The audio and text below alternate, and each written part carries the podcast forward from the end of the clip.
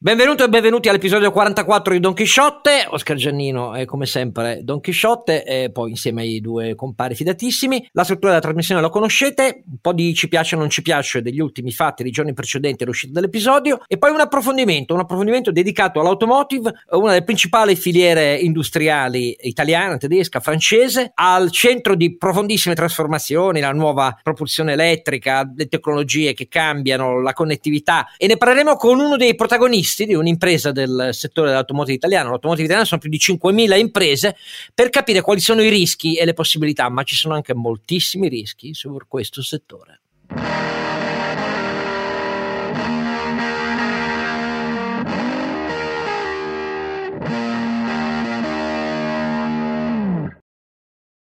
Eccoci, i soliti tre compari, non sono quelli della canzone Domenico Modugno, ma qui c'è Don Chisciotto Scargiannino, a fianco Sancio Panza il saggissimo. Renato Cifarelli. Che dove ci trovano? Dove ci trovano? Dove? Ah, ci trovano su donchisciottepodcast.it che è il nostro sito dove trovate tutti i link per iscrivervi gratuitamente ai nostri podcast, a quello di Don Chisciotte a Sancio Panza, il mio, quello che parla di impresa e naturalmente poi trovate anche gli editoriali di Oscar, i link per fare le donazioni. Vi ricordo se avete voglia di mettere le recensioni sulle piattaforme di podcast su cui ci eh, ascoltate in modo che ci aiutate a scalare le classifiche. Le iscrizioni sono gratuite, ma naturalmente le donazioni sono ben accette e grazie, grazie a chi le fa. Uh, e poi c'è eh, il lume, il nostro faro di Alessandria, una delle sette meraviglie eh, del mondo antico, moderno e futuro, cioè lo scalpitante Ronzinante. Alessandria non nel senso di provincia del Piemonte, non solo per precisare, eh, Carlo Alberto Carnevale Maffè. Le sette meraviglie erano quelle del mondo antico, come sempre tignoso l'economista, ma però è giusto che sia così. Chi comincia con ci piace o non ci piace? Comincia tu, Carlo Alberto. Oscar, in questi giorni la Commissione europea licenzia il Green Pass per favorire i flussi di turismo in, in Europa. Come forse ricordi, era una proposta che avanzammo a marzo dell'anno scorso a livello europeo e, e fummo presi in giro perché l'idea stessa di una, un, un'iniziativa europea sulla salute veniva considerata illegale. Mi fa piacere che do, dopo qualche centinaia di migliaia di morti e dopo miliardi di danni la questione sia rientrata, ma devo lamentare il fatto che eh, l'Italia che pure diciamo, tramite noi lo propose la Commissione europea, oggi non è ancora pronta a, a, collegarsi ai database europei. Abbiamo fatto, diciamo così, un pass nazionale, ma non abbiamo predisposto ancora eh, i sistemi di scambio dati per interfacciarsi con quello europeo. La Spagna lo ha già fatto e lo ha fatto tempestivamente, siccome la Spagna è un, chiamiamolo, competitor sui flussi turistici, direi che eh, una nota di demerito eh, al governo italiano che arriva eh, in ritardo sul vero problema, cioè garantire eh, una relativa libertà di flussi turistici per quest'estate. Ogni settimana persa, purtroppo per noi, può voler dire prenotazioni o eh, riduzione dei flussi, una tiratina d'orecchi a chi ha fatto peraltro un buon lavoro sulla campagna vaccinale, ma forse non ha curato sufficientemente il eh, processo di integrazione tecnologica. Anche qua eh, dimostriamo di avere una, un gap eh, difficile da colmare. Renato. Per quanto riguarda me, io volevo partire da un fatto di cronaca per parlare di prospettive. Allora, il fatto di cronaca l'abbiamo letto tutti, è quello del bambino che si è schiacciato le dita in una porta, che è una cosa, diciamo, abbastanza normale e poi eh, è stato indagato il sindaco su una cosa di questo genere, come se il sindaco potesse essere onnipresente in tutti gli asili di una sua città. Però non era quello eh, di cui io volevo parlare, anche se questa secondo me è un'assurdità, ma volevo parlare della cultura del rischio e della responsabilità. Se noi arriviamo a dire che un bambino deve essere talmente protetto che non si può chiudere due dita in una porta, vuol dire che stiamo sollevando la cultura del rischio e della responsabilità le nostre nuove generazioni.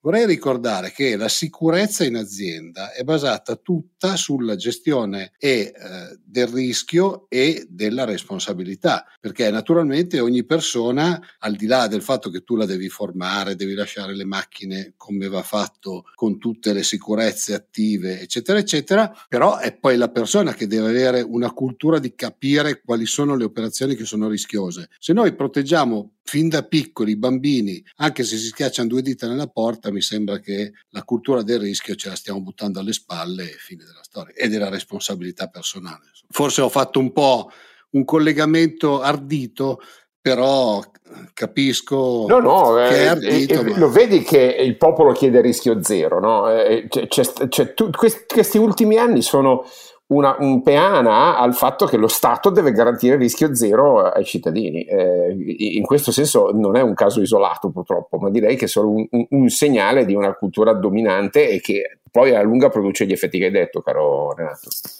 Allora, io eh, tra le cose che eh, non mi piacciono e che abbiamo dovuto aspettare adesso, adesso, di fronte all'accesso uh, pubblico agli atti della Fondazione Naudi, poi sentenze del TAR che sono pure intervenute e che obbligavano alla pubblicazione subito di tutti gli atti del Comitato Tecnico Scientifico uh, del al Ministero della Sanità fin da gennaio del 2020 appena insediato Ecco, e solo adesso escono però eh, gli atti con i verbali delle prime riunioni, quelle in cui si eh, nota che eh, a giudizio loro non, non, ci sarebbe stato nessun contagio in Italia della pandemia, bisogna preoccuparsi solo del, del, Covid importato. Vabbè, voi direte non c'erano ancora le evidenze, però insomma, ma il problema è che abbiamo dovuto aspettare fino a giugno dell'anno successivo.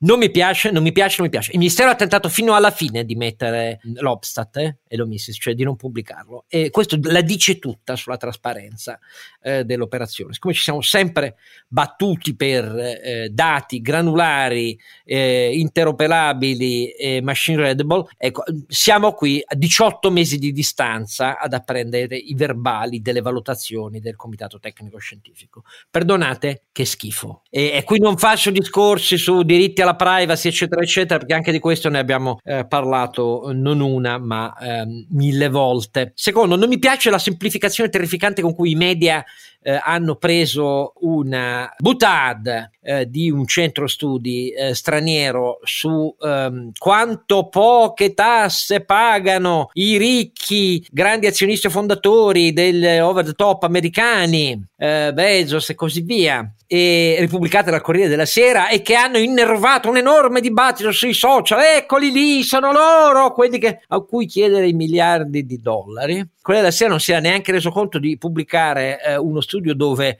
questo calcolo scoop dei miliardi evasi eh, era fatto eh, senza capire bene che le imposte sul reddito si pagano su un imponibile, cioè quando c'è il reddito, eh, non si pagano eh, facendo la somma del eh, valore patrimoniale di azioni e obbligazioni detenute, perché quando si crea un reddito significa che le hai cedute sul mercato, cioè le rendi liquide, allora su quel reddito se non paghi le tasse sei un evasore, ma se le detieni il reddito non c'è. Quindi era un calcolo ipotetico su un valore patrimoniale. Allora, che i grandi media italiani e tutti quanti come pecoroni ci vadano dietro, e io quando l'ho fatto notare, comunque mi sono beccato gli insulti dicendo che c'entra, ne pagano pochissime di tasse comunque. Ho detto guardate, le tasse si pagano su imponibili, senza imponibili certi si finisce all'inferno. E, e, infatti il dibattito è da inferno fiscale. E così sulla minimum tax, visto che continuo a vedere in giro che non si capisce cosa vuol dire la formula del G7, eh, molti non hanno capito cosa vuol dire, e, e, fini, e, finiamo anche per prendere ipotetiche patrimoniali, come se fossero gli scoop di quanti miliardi sono evasi sulle imposte dei redditi. Continuiamo così, eh? Mi raccomando, cari colleghi, continuiamo così. Non mi piace per niente poi la piega totalmente propagandistica che ha preso la questione dei licenziamenti in Italia Chapeau a Landini, è riuscito a portarsi dietro tutti i giornali italiani e a credere davvero che ci saranno milioni di licenziati. La domanda, io vi voglio solo dire una cosa: i dati, i dati dicono che la domanda di lavoro è ripartita ed è sopra i livelli prepandemici. Allora, come in tutto questo si possa immaginare che ci siano milioni di disoccupati buttati fuori dalle imprese, questo a me sfugge, ma evidentemente hanno ragione i grandi media e tutto il sindacato italiano. Primo, secondo, il problema è ristrutturare le imprese zombie che ci sono, di lì certo che escono. E allora l'esempio che ho fatto è stato quello di un'azienda che ha lo Stato nel capitale in Francia, la Renault, che ha annunciato che siccome deve stare dietro alla transazione ecologica eh, e alla propulsione elettrica iperaccelerata che ci siamo dati come modelli e tanti auguri a cosa succede agli occupati, allora prende tre dei suoi stabilimenti in Francia, con più di 5.000 occupati, li, li rende un polo unico come polo della eh, propulsione elettrica per, per, Renault e ne cambia le, eh, le, i, i, profili degli occupati, ne assume 700, ma ci sono anche gli esuberi, ne cambia i contratti e dice devo fare questo se voglio fare margini e contemporaneamente fare la transizione. Allora, in Francia, un'azienda che ha lo Stato nel capitale ci fa capire che cos'è ristrutturare per stare nell'evoluzione del mercato. Noi invece tutti siamo convinti che bisogna ibernare tutto, iberniamo tutto. Viva San Montana, che lei sì che paga bene eh, gli stagionali e infatti gli stagionali arrivano e si mettono in fila, non come le altre imprese che schiacciano e sfruttano i lavoratori, non le vogliono pagare, eccetera, eccetera. E, e questo dimostrerebbe oltretutto che non è vero che c'è questo surplus eh, di domanda delle imprese che non incontra poi l'offerta che vuole accettare i lavori. E allora facciamo così, va, mettiamo i soldi pubblici di CDP in tutte le imprese, compresa Samontana che non si reggeva in piedi, eh, mettiamola dovunque, così non c'è più il problema del margine positivo, perché tanto i soldi te li dà lo Stato, alziamo paghiamo gli stipendi a tutti, rendiamo tutti assolutamente non licenziabili e auguri, perché questa è, mi sembra, la filosofia di fondo eh, che sento risuonare eh, quando non vedo alcun riscontro sui dati reali del mercato del lavoro. Adesso che la ripresa, grazie al cielo, c'è, dovrebbe essere più robusta, ma comunque quel po' che c'è ci ha fatto tornare a una domanda di lavoro superiore al pre-pandemia. Ma non contano niente i dati, conta il grande torneo delle bandierine. E allora, buon torneo delle bandierine a tutte, che cosa vi devo dire? Invece la cosa che mi piace, qui ho finito, è vedere con una certa attesa adesso nei dieci giorni dedicati all'Europa del tour di Biden, il ruolo che si ricaverà Draghi. L'era Merkel sta finendo, eh, Macron ha qualche problema a casa sua, Biden si è ritagliato un bilaterale con Draghi, spero eh, davvero che Draghi in Europa faccia sentire una voce sempre più autorevole, sempre più forte e riconosci- il, la, il riconoscimento della sua leadership degli Stati Uniti è una cosa per me molto molto molto importante. E adesso l'approfondimento sull'automotive.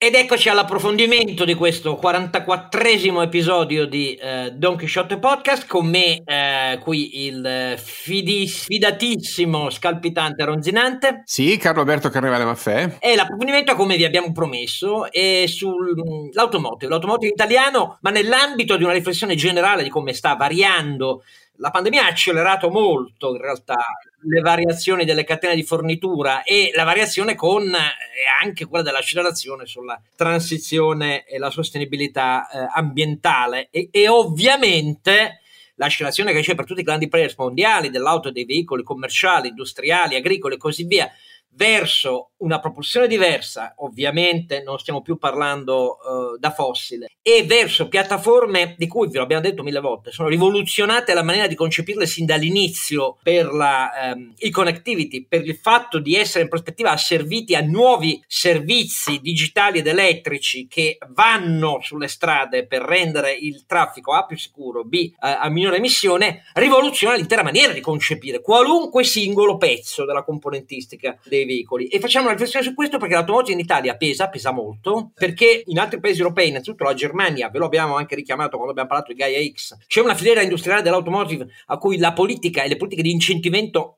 alle innovazioni, alle fusioni, in vista delle riallocazioni delle catene di forniture che sono accelerate, visto che ci sono problemi sulle forniture nelle catene lunghe e si riorganizzano vicino ai grandi produttori, beh, in Germania e in Francia questi sono problemi che la politica industriale si pone molto apertamente, da noi molto meno ed è ingiustificato. Allora, per parlarne abbiamo con noi eh, l'amministratore delegato di un'azienda che è arrivata alla terza generazione, nasce eh, nel Bresciano negli anni, all'inizio degli anni 50 e dopo il fondatore Angelo Luigi Streparava, dopo il figlio Pierluigi Streparava, eh, abbiamo la terza generazione. Infatti con noi Paolo Streparava, che è l'amministratore delegato eh, del gruppo ed è un gruppo che ha sette stabilimenti eh, in giro per il mondo, un testing lab molto avanzato dal punto di vista tecnologico e che è al centro appunto di questa rivoluzione proprio per le tecnologie avanzate che consentono a tutti quelli della filiera di venire a testare materiali, componenti e così via.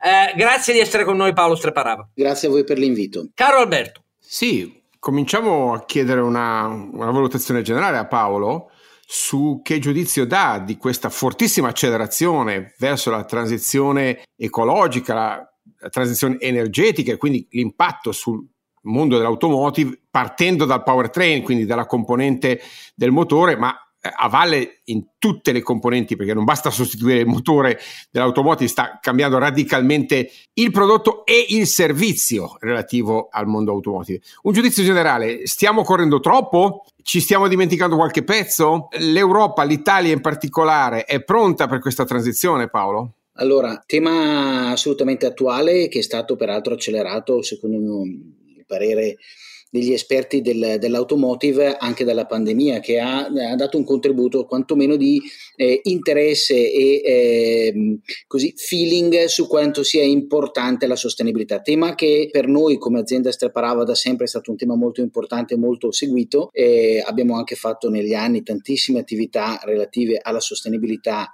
eh, sia ambientale che quella economico-finanziaria che deve essere a presupposto del fare impresa e stiamo attraversando un momento che ha subito un'accelerazione accelerazione, dicevo, con, anche con la pandemia, ma era già eh, in essere da quando c'è stato il Dieselgate, che è stato un pochino il, l'elemento che ha portato un pochino di discontinuità.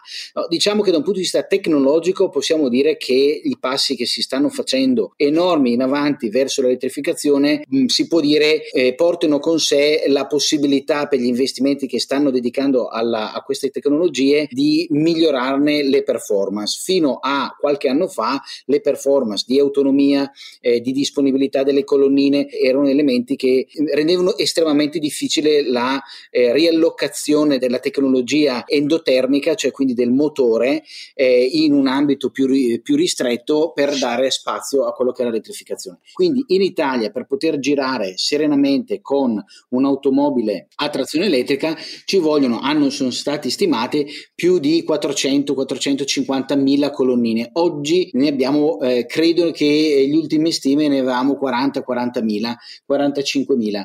Eh, sono ancora numeri abbastanza esigui se vogliamo pensare a una mobilità che fonda la sua sostenibilità sulla disponibilità di queste colonnine. Poi c'è un aspetto invece che è, è quello della tecnologia, eh, dove eh, gli investimenti, come dicevo prima, sono elevatissimi, come tutte le curve di apprendimento tecnologico che riguardano qualsiasi settore, non si può pensare che in breve tempo si riesca ad averla meglio rispetto dei vincoli che sono eh, le, il tipo di veicolo, il tipo di utilizzo e quant'altro. Quindi i macro trend tecnologici che stanno attraversando l'automotive, creando, e poi arrivo a quanto credo di poter dire con serenità, siamo o meno pronti eh, rispetto a queste sfide, eh, sono, eh, sono la, la, la guida autonoma, la servitization del servizio e la, la proprietà dei veicoli e la connettività. Questi sono i, ma- i, macro trend in questo momento più importanti che stiamo vedendo. Siamo pronti? Beh, allora, verso l'elettrificazione in senso 100% elettrificato, mi sento serenamente di dire assolutamente no.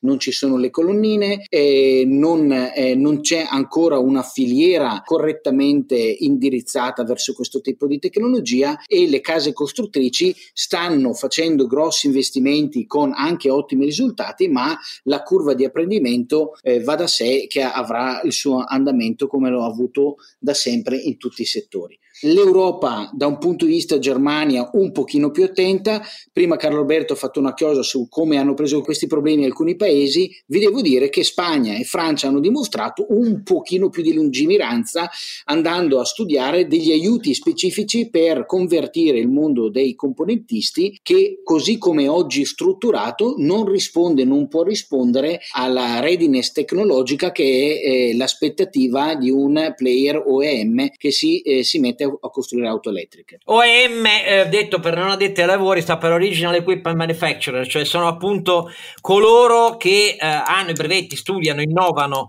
ehm, tutti, ogni singolo pezzo della componentistica che poi viene assemblata ovviamente in un veicolo da, eh, da, da un grande player. Uh, io sono molto critico eh, in effetti su tutto ciò che eh, è stato lo sviluppo del settore dal suicidio del diesel ehm, tedesco nel mondo che ha visto cooperare da una parte gli Stati Uniti dove il diesel era una parte infinitesima del mercato della produzione, dall'altra come è ovvio eh, Cina eh, e grandi produttori asiatici che non avevano interesse se non ad accelerare, soprattutto la Cina che è monopolista di tutto ciò che serve, ovviamente, per cominciare dalle terre rare, dai metalli che servono per l'evoluzione della potenza installata della diminuzione di peso eh, delle unità propulsive elettriche, cioè le batterie. Però, detto tutto questo, ormai ci siamo, anche se mi sembra chiedo a Paolo Streparava, se l'accelerazione che per esempio molte grandi città europee fanno, di cui a pochi anni basta accesso a veicoli se non elettrici, eccetera, eccetera, siano qualche cosa che eh, dimentica eh, che in questo trade-off ci sono dei costi pesanti. Cioè è appena uscito due settimane fa un rapporto esplosivo dell'Agenzia Internazionale dell'Energia, a cui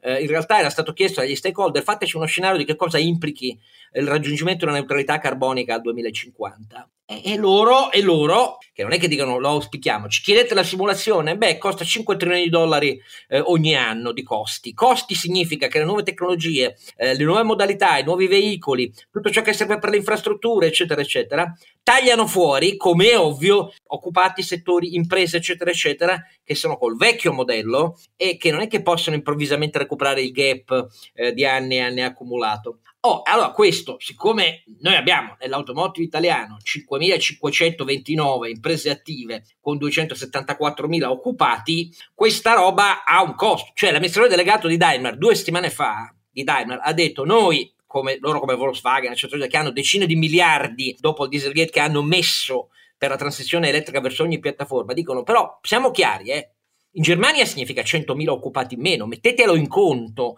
Ecco, di questa roba qua in Italia non ne sento parlare. Paolo Streparava, come mai? Ma un pochino, eh, allora, noi cerchiamo di parlarne, io sono anche nel, nel, consiglio direttivo dell'Anfia Componenti e vi devo dire che stiamo cercando di urlarlo quanto più possibile, perché ovviamente non, noi, il nostro paese non è mai stato famoso per avere una grande lungimiranza quando si trattava di fare dei progetti di medio-lungo termine a supporto della crescita del paese, quindi anche in questo caso diciamo non ci siamo smentiti. E il problema è serio e i numeri che, eh, che lei ha detto potrebbero essere ben di più, perché noi dobbiamo considerare che è vero sì che l'automotive è rappresentato dalle 5.000 eccetera eccetera eccetera, però è vero anche che smuove un indotto incredibile, perché comunque alcuni settori che lavorano per l'automotive lavorano anche per altri settori, però magari l'automotive stesso cuba, che ne so, il 50% del loro fatturato. Esatto. Che si vede ridurre il 50% del fatturato non la vedo molto bene. Quindi eh, una, una, piccola chiusa su una logica. Eh, lei ha, ha parlato parlato giustamente di neutralità di, di emissioni di, di, eh, di, CO2. C'è un problema di base e di fondo. È stato calcolato che in Europa il, l'inquinamento da motore endotermico è il 30% del totale dell'inquinamento, out of which il 15% di questo 30% è dovuto a automobili, moto e truck e l'altro 15% è dovuto a eh, autobus e, e, quant'altro. Quindi noi abbiamo, in, faccio una piccola parentesi, che a Roma abbiamo uno dei parchi eh, di autobus più vecchio d'Europa e ci tengo a dirlo. E possiamo anche spenderci che abbiamo più del 60% dei veicoli che girano che sono Euro 4, ok? Quindi noi abbiamo un problema che stiamo risolvendo in una maniera un po' disordinata. Se il problema è l'inquinamento, uno dovrebbe vedere quali sono le cose che a breve termine con spese ridicole, perché sono ridicole, di incentivazione, di eh, analisi proprio delle, delle, emissioni si potrebbe fare in modo che le, che le auto si fossero dotate nel più breve tempo possibile di motori Euro 6D che hanno un, un tasso di inquinamento veramente ridicolo con un impatto immediato del miglioramento delle emissioni, con ovviamente poi un percorso che a questo punto diventa virtuoso perché non diventa disruptive, non diventa un qualcosa che azzera le aziende e intere filiere, noi potremmo accompagnare la neutralità carbonica a data 2050. Invece noi vogliamo risolvere il problema immediatamente e lo ripeto, il 30% dell'inquinamento europeo è dovuto al motore endotermico. Il resto sono caldaie, sono esatto. mille cose. Allora, viene da pensare, no? Io ho mia figlia che torna a casa da scuola e mi chiede un giorno, papà, ma la nostra azienda inquina? Io le ho risposto, guarda, la nostra azienda inquina, sì, meno della caldaia della tua scuola, perché bisogna anche saperle dire queste cose. Esattamente, esattamente. Allora, allora, io dico, se è vero che, e come è vero che stiamo incentivando le auto elettriche e va benissimo, non ho niente contro, tra l'altro Streparava ci ha pure investito tanti soldi per quelli che sono quelli che potevamo spendere noi, ma se lo facciamo in una maniera con una transizione ragionevole e mediata rispetto al trade-off tecnologico, col trade-off anche del, dell'occupazione, eccetera, eccetera, allora facciamo una bella cosa. Se lo facciamo perché adesso siamo tutti brutti e cattivi perché il diesel inquini, mi viene da rispondere, ma tu il barbecue a casa tua non lo fai mai, ma la candela eh, in casa la accendi bene, quella è PM10. Cioè c'è un'ignoranza globale e si è identificato la risoluzione del problema solo sull'auto elettrica. Ma ci tengo Giannino a dire una cosa, la nostra azienda fa anche componenti per i motori diesel, ma ci tengo a dirle che è il 30% del nostro business e che noi per il restante, eh, restante parte facciamo i componenti sospensione, quindi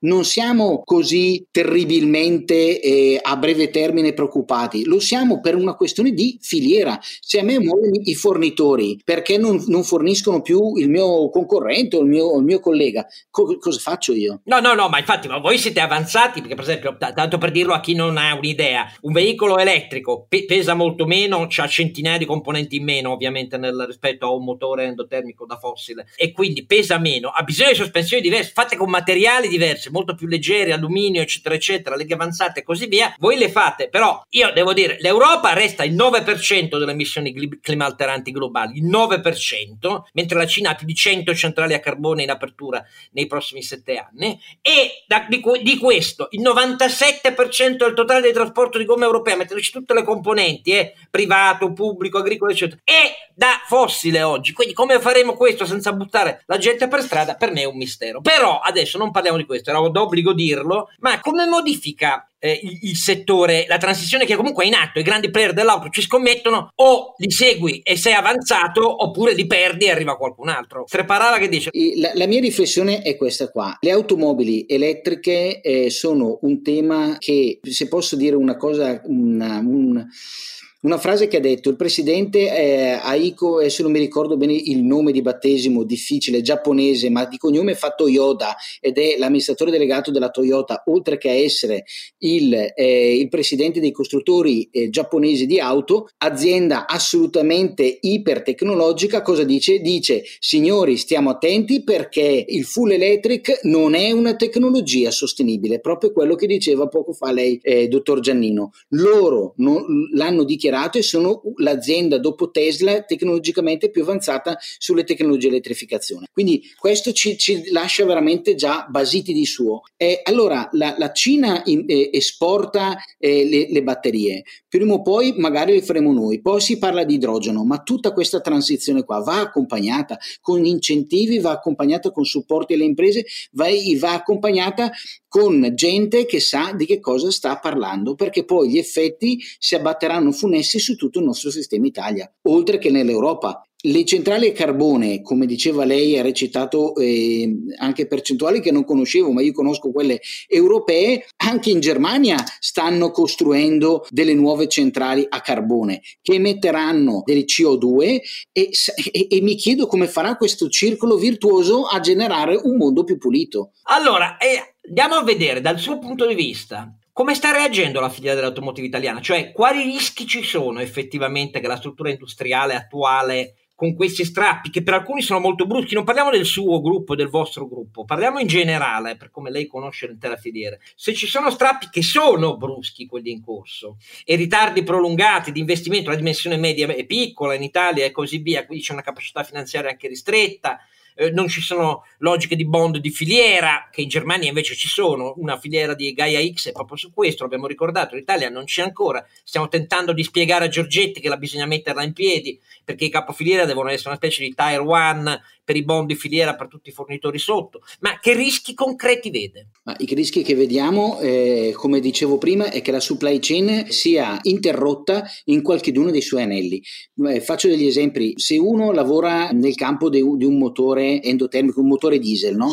ha, ha tutta una catena di fornitori che fanno lavorazioni meccaniche specifiche per i motori. Se i motori eh, li vogliamo portare a zero, quella filiera, quella parte filiera subisce del, dei contraccolpi terribili. Perché? Perché sì, è vero che uno può dire sì, però faranno magari qualche altro componente. Poi lei ha detto correttamente prima, st- attenzione, stanno anche riducendo pesantemente il numero di componenti, ma le dirò di più, riducendosi il numero di componenti ed essendo comunque la tecnologia molto più complessa, la maggior parte dei costruttori eh, eh, OM delle grandi case costruttrici cosa fanno? Diranno, ma io siccome devo comunque dare da lavorare ai miei dipendenti, 2020 e a, in previsione prospettica io vedo una riduzione del valore aggiunto, invece che andarlo a comprare presso i fornitori, me lo, me lo costruisco in casa io e questo creerà sicuramente degli impatti importanti e le dico che alcuni impatti sono già abbastanza visibili nei settori dove la, la, la, l'elettrificazione ha, ha, ha preso un'accelerazione. Poi diciamocelo tra di noi,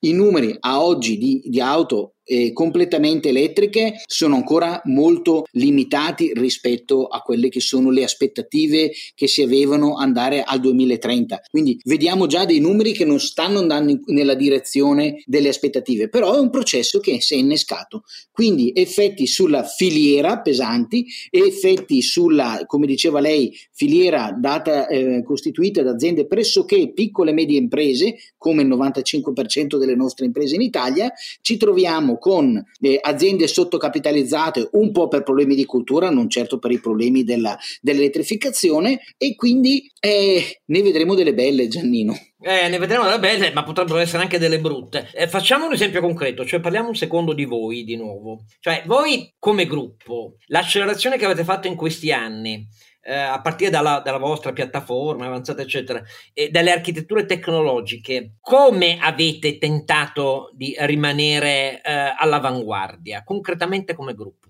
Allora, noi, come le dicevo prima, co- costruiamo per circa il 30% del nostro business componenti motore. Qui le, di- le, dico perché bisogna anche poi entrare nel dettaglio. Alcuni tipi di veicoli oggi non sono ancora pensati e non lo saranno per i prossimi 7-8 anni con tecnologie ibride. Mi riferisco soprattutto al truck. Il, il, il, il camion eh, ha, una, ha, delle necessità perché le batterie hanno come nemico hanno il caldo sicuramente, ma come nemico hanno anche il peso. Quindi queste due cose complicano un pochino l'attività di elettrificazione di veicoli, anche se poi Tesla ci sta già provando, eccetera, eccetera, però vediamo una transizione più lunga. L'altro settore che serviamo è quello delle auto, delle auto e delle moto premium, quindi è difficile che uno compri una Ducati per sentire il rumore del phone eh, acceso a, a, al massimo della velocità, è più facile che si continui a, a, vendere questo bene, anche se ci sono case costruttrici che producono eh, moto elettriche, però che ci sarà ancora questo innamoramento. E questo vale anche per le auto premium, quindi Ferrari Lamborghini. Quello che vediamo oggi è per esempio che eh, sulle auto gli investimenti in nuovi motori sono praticamente portati, non dico a zero, ma quasi. Quindi le nuove piattaforme cercano già di vederle in un'ottica di eh, elettrico, full electric. Molte case costruttrici oggi fu, eh, danno delle soluzioni ibride e quant'altro. Queste, secondo me, sono la transizione che dovremmo vedere e accelerare, una transizione anche tecnologica un po' più semplice rispetto a un full electric. E noi eh, per la parte invece che riguarda la crescita del nostro gruppo è dovuta anche al fatto che abbiamo eh, acquisito nuovi clienti su prodotti che storicamente non facevamo, il 70% del business come dicevo è focalizzato sulla sospensione indipendente eh, del veicolo, noi li produciamo anche per i trattori, li produciamo per le, per le auto premium le, la, come Lamborghini, componenti li facciamo anche per Ferrari, quindi noi ci siamo un po' specializzati sul veicolo commerciale.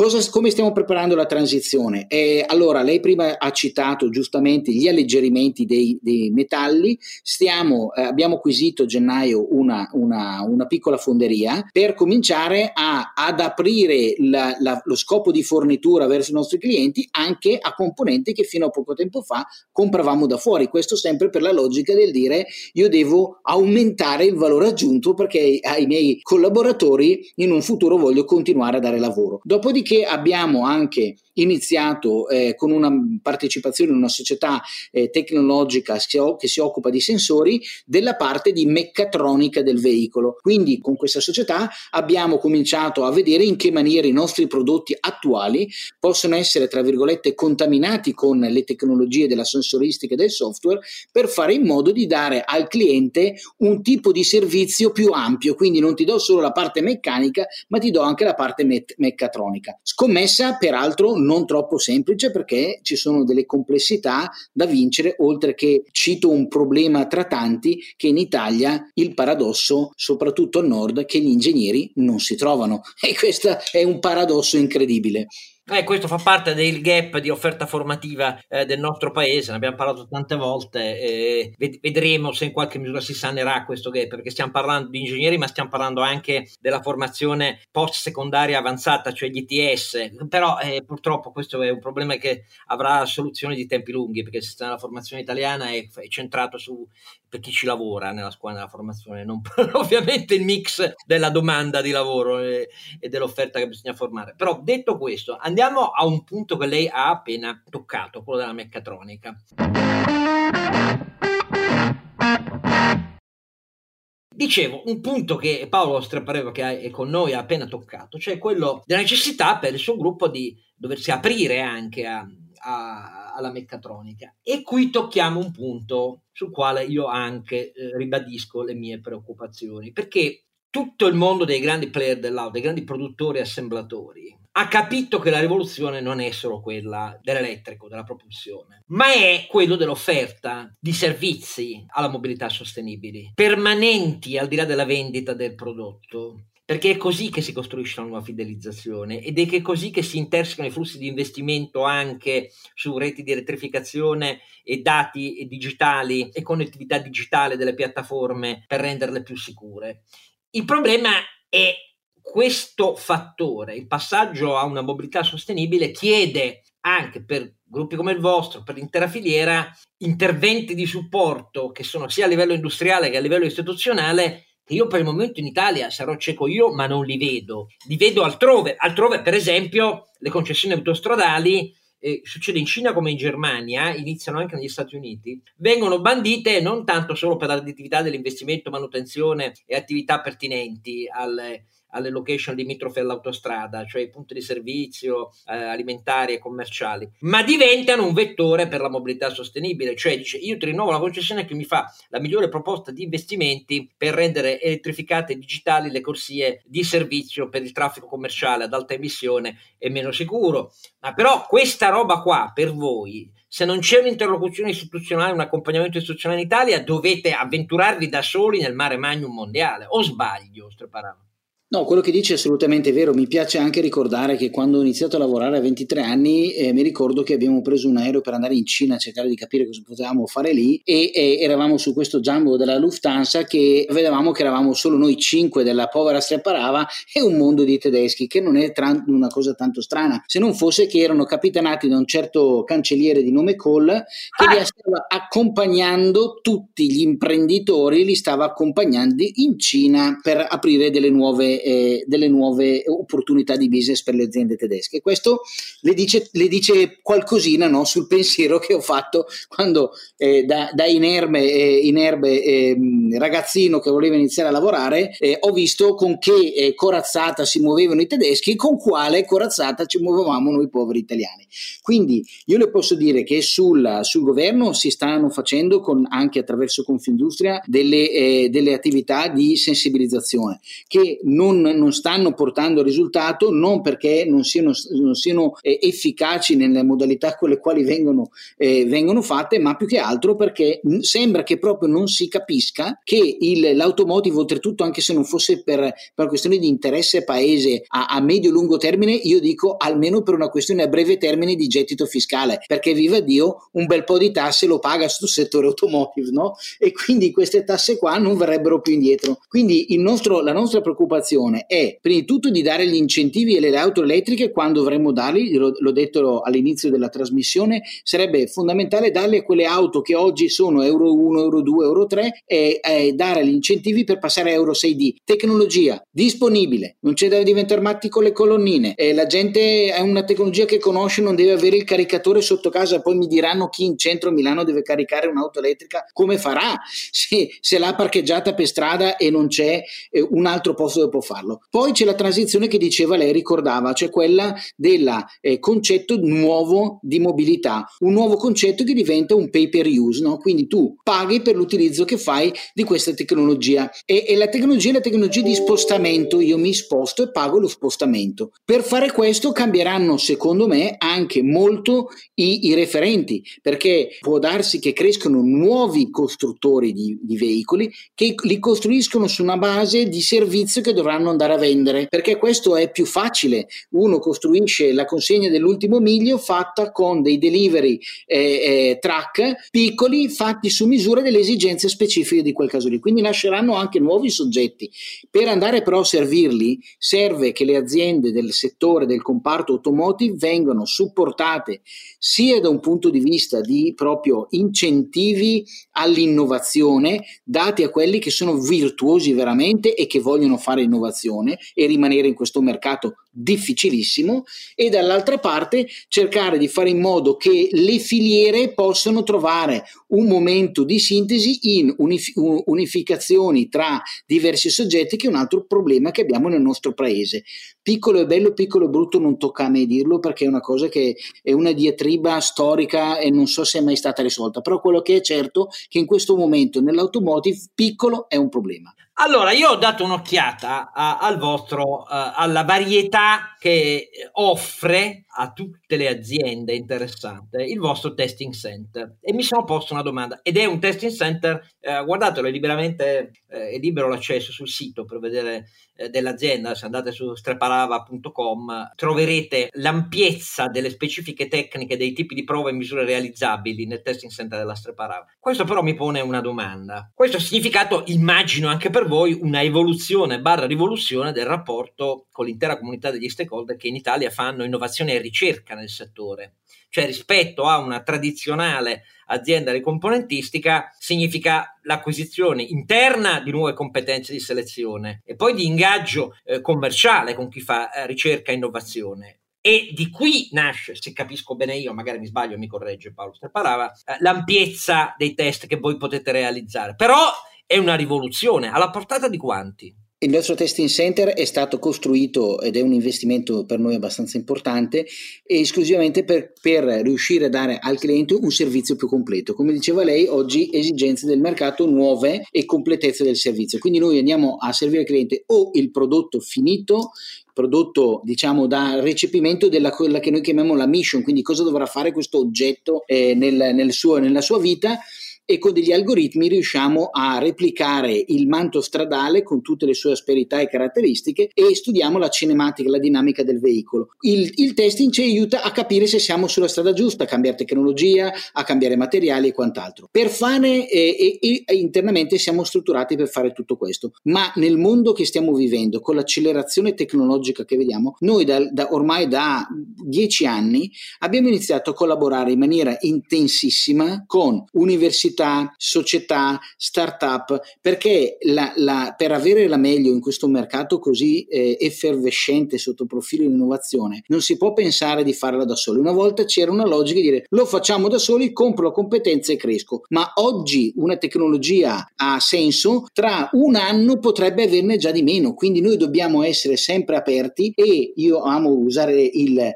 l'espressione di farci continuamente contaminare dall'esterno con investimenti, come diceva lei, importanti e spesso non eh, remunerativi, eh, quantomeno in maniera visibile e immediata. Sono cose per le quali si investe per il futuro. Anche nella piattaforma digitale alla quale stiamo lavorando, eh, che è anche questa sul nostro sito, che riguarda un veicolo elettrificato per la guida autonoma, per il consegno dell'ultimo miglio, per, la cons- per la, eh, lo spostamento di piccole quantità di persone, eccetera. Questa tecnologia abbiamo investito, però mi creda, se mi dovesse dire ma quando è che si aspetta il ritorno di quell'investimento? Le dico guardi Giannino, probabilmente 5 o 6 anni perché bisogna buttare avanti con una, con una eh, sicurezza sul fatto di poter portare a casa eh, del, dei riscontri eh, economici, dei, dei, dei, margini dell'utile da questo che eh, dico 50%, però se non lo fai sei fuori dal mercato. Perché, per esempio, faccio un esempio di collaborazione istituzionale. Invece di mettere, o, o meglio,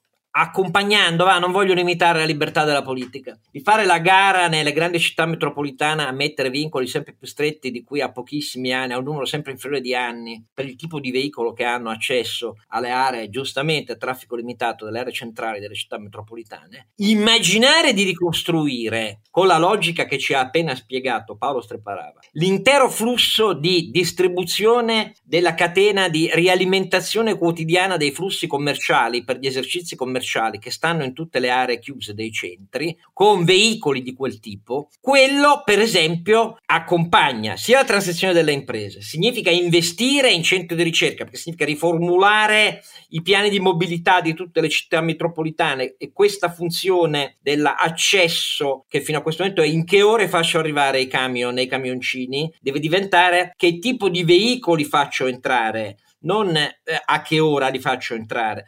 Ecco, questa roba qui a me pare che ma- manchi molto eh, ancora, a dire la verità. Ma la domanda che volevo fare è questa. Rispetto alla vecchia logica di distrettuale, cioè sinergie dovute a continuità territoriale di filiere specializzate, questa logica che ha appena spiegato in realtà va oltre il distretto territoriale. Tutti oramai, anche Dario Di Vico, è impazzito per la Motor Valley in Emilia, eccetera, eccetera. Ma non è che questa roba si fa, le interlocuzioni di tipo ricerca e investimenti si fanno con i migliori eh, d'Italia eh, e di Europa, non si fanno su chi eh, fa ricerca e investimento dietro il tuo angolo. O mi sbaglio, Paolo Streparano? Allora, la, diciamo che la specializzazione è una questione territoriale perché eh, per alcuni dei componenti che realizziamo la specializzazione oggi di alcune, eh, alcuni nostri collaboratori è veramente fondamentale e fa la differenza.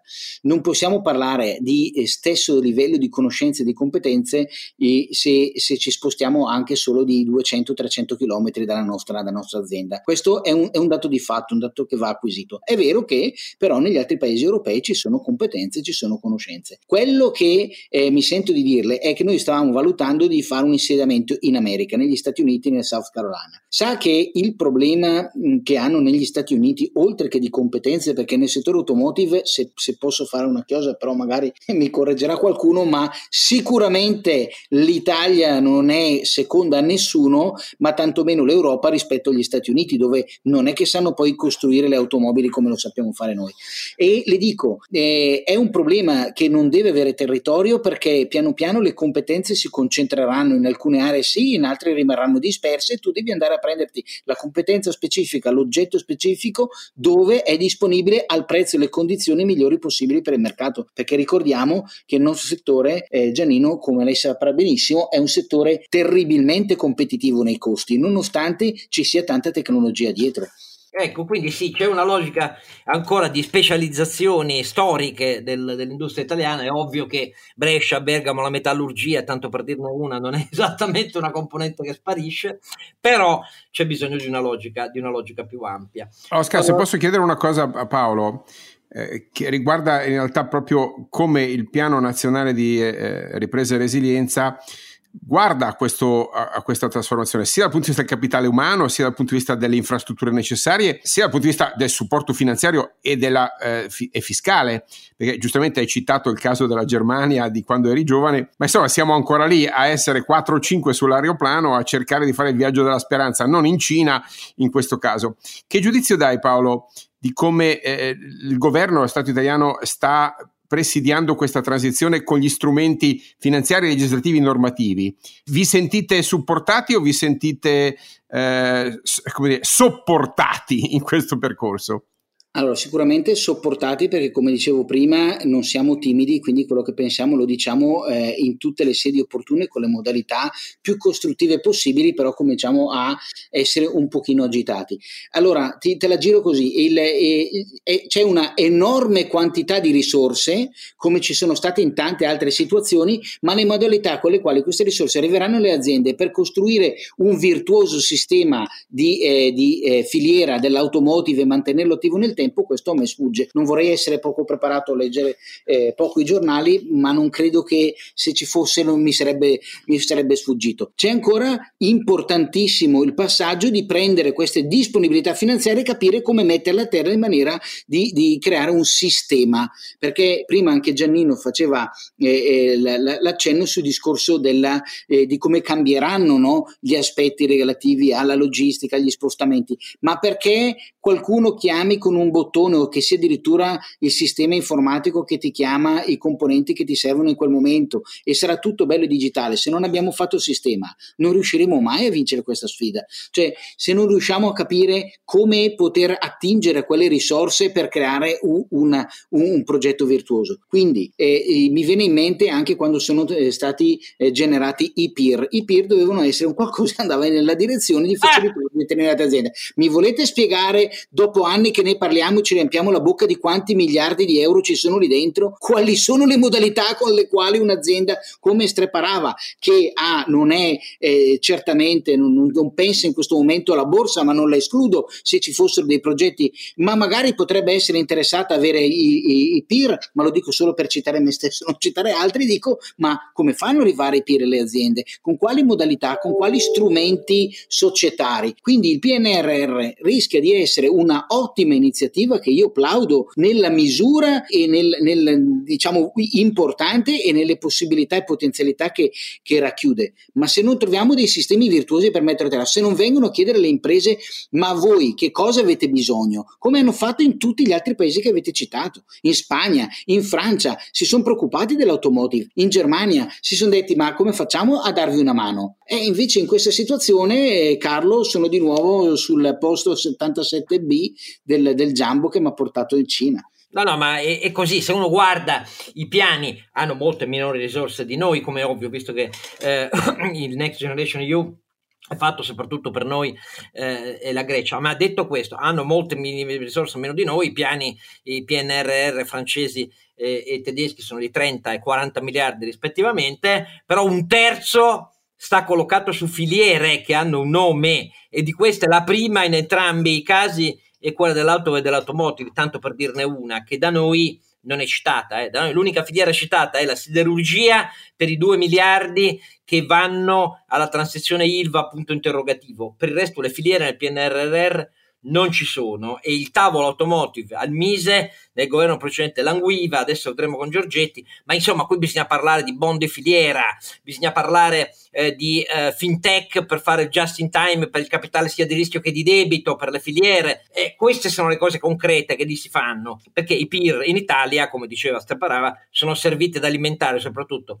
la raccolta risparmio gestito per le banche che altrimenti languiva e poi a fare le SPAC quotate in borsa alla ricerca di investimenti profittevoli per chi rifaccio è la banca. Ma non sono, non sono tradotti nella promessa soldi per le piccole e medie. Questo è, è un dato di fatto. Mi dispiace per l'amico Passa e i suoi mini bond anche anche idem eh, sono stati ad accesso molto limitato, ma è così. Andiamo a un ultimo, uh, a un ultimo punto, un'ultima domanda che volevo fare a, pa- a Paolo Strapareo. Abbiamo parlato molto dei gap del passato, ma nella rapidissima ricostruzione delle, delle filiere che è in corso, se uno ha in mente gli Stati Uniti da una parte, l'Europa e i suoi per dall'altra e l'Asia dall'altro, in Asia i dati che vediamo sono di una ristrutturazione delle catene di fornitura molto forte, cioè la Cina per esempio disintermedia fornitori, è evidente negli ultimi tre trimestri oramai eh, di provenienza anche europea e americana e li ricolloca in Vietnam, in Thailandia, cioè in paesi molto più limitrofi, insomma, perché il just in time di un tempo, dovuto al fatto che non c'erano problemi